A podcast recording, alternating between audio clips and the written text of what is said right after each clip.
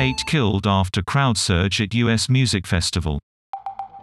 At least 8 people have been killed and scores hurt after a crowd surge near the stage at Astroworld in Houston.